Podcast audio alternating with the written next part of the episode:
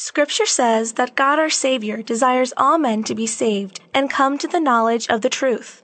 But what is the truth? And how do we gain that knowledge? The answer to these questions and more in today's edition of Faith with Father. Living Bread Radio presents Faith with Father, a program aimed at teaching today's culture the truth about the Catholic faith. And now here's your host, Tim Perry. Hello and welcome to Faith with Father. I'm Tim Perry, your host, and with me in studio today is Father Joe Labick from Sacred Heart of Jesus Catholic Church in Wadsworth. Welcome, Father. Thanks, Tim. Always good to be here. Yeah, it's always great to see you. We're going to continue our discussion about the Creed and about uh, who God is and the nature of God. And there's been a lot of discussion today about creation and science. So the first question is Did God create the world? Yes, that's what we believe. That's what we say. We believe in God the Father, creator of heaven and earth, of all things. God created everything. And that in no way takes anything away from science and what we've learned by the study of the universe, of the earth. It only completes it and makes it uh, as it should be in the in terms of understanding. God created. It doesn't so many people today this always this always drives me crazy how supposedly scientific people with all kinds of education actually believe that all of this happened the human body the nature the you know the universe animals plants everything with all its precision and all its order as and this is something Pope John Paul II pointed out several years ago. This didn't. Ha- it, it cannot happen by accident. You know, Big Bang or no Big Bang. The Big Bang doesn't take anything away. That theory takes nothing away from God still as the creator. Mm-hmm. Science, the one of the basic premises of science is to find out what caused something. You have to have a cause. You can't, you don't get uh, order out of chaos. It just, it doesn't just happen. There has to be someone behind it. And that's what we've always believed. That's what the book of Genesis reveals to us that God created the heavens and the earth. And it tells us so much about that in the sense that we read that, we see and we understand that it says goes through the each day of creation. And God saw that it was good. Every time, at the end of every day, He saw that it was good. So everything God creates is good, always.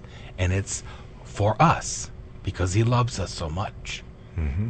So if somebody says that they don't believe in God, creation would probably be a pretty good place to start as far as the proof that God exists. I would think. I mean, how do you explain the order in the universe if there's nobody like I said, I mean, I think a basic basic knowledge would tell you that you can't you can't if a little kid took a box of Legos and just threw them in the air, nothing's going to happen. Right. It's only when he takes them and puts them together and builds something because there's a mind behind it, directing it. Like I said, you don't get order out of chaos all by itself. It just doesn't it doesn't just happen. That's why I don't understand how people can so clearly kind of dismiss God or as from they you know creative design or whatever they want to call it today. But you can't you, you can't go anywhere without that basic premise that someone had to do this. Right. I mean, it doesn't make any sense otherwise because then my question is if God doesn't exist, then how are you and I here and how's the earth go around the sun and all and the, the things that are in a, a, a, complex and yet a perfect order? How does that all happen? If, if it isn't God, yeah. how does it happen? I know, and that's what they say. I've heard it. It just happened. That's just the way it happened. It just happened. And which makes no sense at all. I mean, that is, that's, that doesn't make any. That's like asking a little kid, and they keep saying why, why, uh, why? You know, kid, little kids will ask that, just that one word, why, and you can't just say because. That doesn't that explain that, too that much. Doesn't explain anything. Okay, so can someone accept the theory of evolution and still believe in God the Creator? Of course, yes, the church is always allowed. First thing you have to clarify your terms because what people think about evolution, it is a theory. And that's what Darwin put forth. A theory of evolution. He, it's not written in stone. It's not a fact. It is a theory because all the proof is not there. There's still, uh, my understanding, there's still the missing link to, to say that. But to, to, to say that things evolve, we're always evolving. You know, we're always growing, we're always changing, whether it's human beings or animals or plants or whatever it is. We are, that's part of God's plan, that we evolve, you know, maybe not necessarily from a lower form of life to a higher form of life. I don't know about all that stuff, but we are evolving as human beings. As, as creation, it, it evolves. It's, it's going somewhere. They say the universe is constantly expanding. And so we're always growing. But we're growing the, the, the, as far as God is concerned, from what has been revealed, we're growing and changing to become more like Him and grow closer to Him. That is our true evolution. Mm-hmm. Is becoming more like Jesus Christ. So, as far as mankind being created, can we believe that we evolved from, say, an amoeba, or do we have to believe, like what Genesis says, where God created Adam and Eve? Well, I don't know if we, you know, what we have to believe. It's it's there, and you know, science is making it more believable. The whole Genesis story. You know, they say, you know, uh, I've I've read of studies, I know of studies that that have been done in recent years where uh, they collected the placentas of women all across the world, every from every every area of the world, and by doing the DNA, which is a relatively recent thing, it's been determined that everyone is related. The farthest out they got was a 50 second cousin. But we're all related. So, what does that say about Adam and Eve? You know? Did we come from those two people? It seems like it based yeah, on the evidence. Right. It's very, very believable. So, is the world a product of chance? Absolutely not. It can't be. It's the product of God. That's what that's who made the universe and made the world is God. And he made it for a reason. He made it because he loves us and he wants us to have all these things. He said to Adam and Eve, Go and multiply, subdue the earth. You know, that he put all these things under the care of human beings. And we're responsible for it. So it's, you know, all the things that people say about the environment and taking care of our resources and, and doing those things are very important things that we take care of what God has entrusted to us because it's not just about us who are living right now, it's also about our children, our grandchildren, whoever comes after us.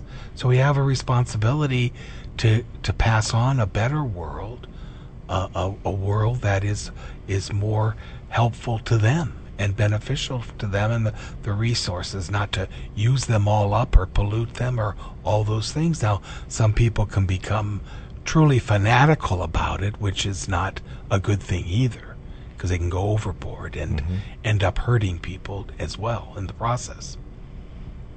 Okay. So God created the world and then he rested.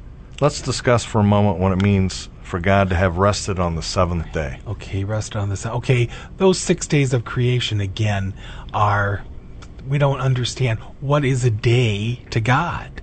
God doesn't have 24 hours in a day. God's day could be a billion years long. You know, and that's where science says that the world eh, is is billions and billions of years old, and that's all very possible. But we the the writer of Genesis, who was inspired by God, has to tell the story in a way that he understood and that other people would understand. He didn't know about any of that stuff then, but it's very um, it's it's a very easy thing to, to understand, and there's been a lot of, of research into it. Uh, I think I'm trying to think. Uh, there was a movie I saw a couple years ago uh, called the I think it was called the Genesis Code, and it was about this college kids and this one kid and his some of his friends, where they were studying. Uh, they were physicists, and they put forth this whole idea of how creation and science are not incompatible.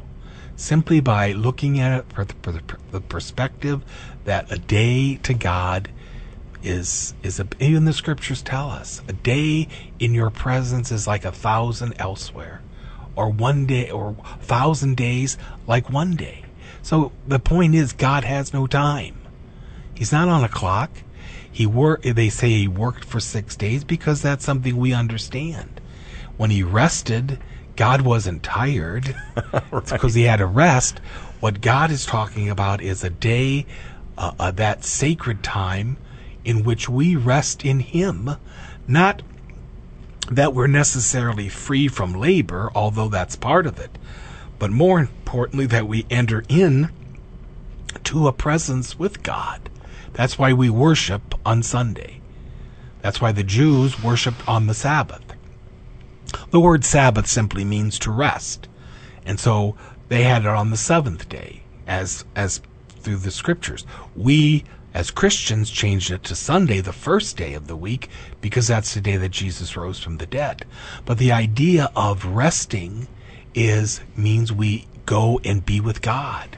That's why we go to church, receive the Eucharist, or with our families, our brothers and sisters, so that we can enter into a relationship, a deeper presence of God, and we rest in Him. Our hearts can rest in God.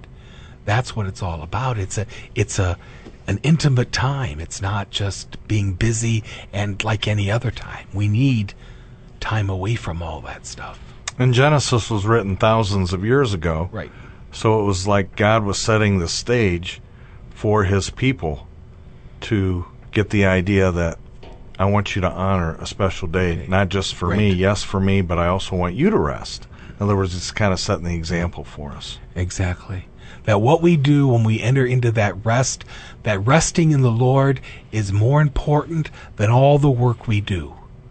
Even the work of, of getting closer to God. Because, you know, we can't do anything to to earn salvation.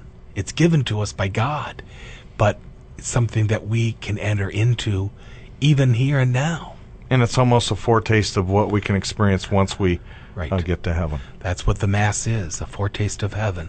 It's a preview, a little trailer of what heaven is like. I love the Mass, don't you, Father? Yes, very much so. Well, that's great. Thank you, Father, for sharing those thoughts with us. You've been listening to Father Joseph Laubach, the pastor at Sacred Heart of Jesus Catholic Church in Wadsworth. And this has been Tim Perry as we go through the YOUCAT on Faith with Father at Living Bread Radio here in Canton, Ohio, reminding you that when God comes into your life, pay attention and let God know that you love Him. Go to Mass on Sunday. Until next time, may God bless you. Bye now.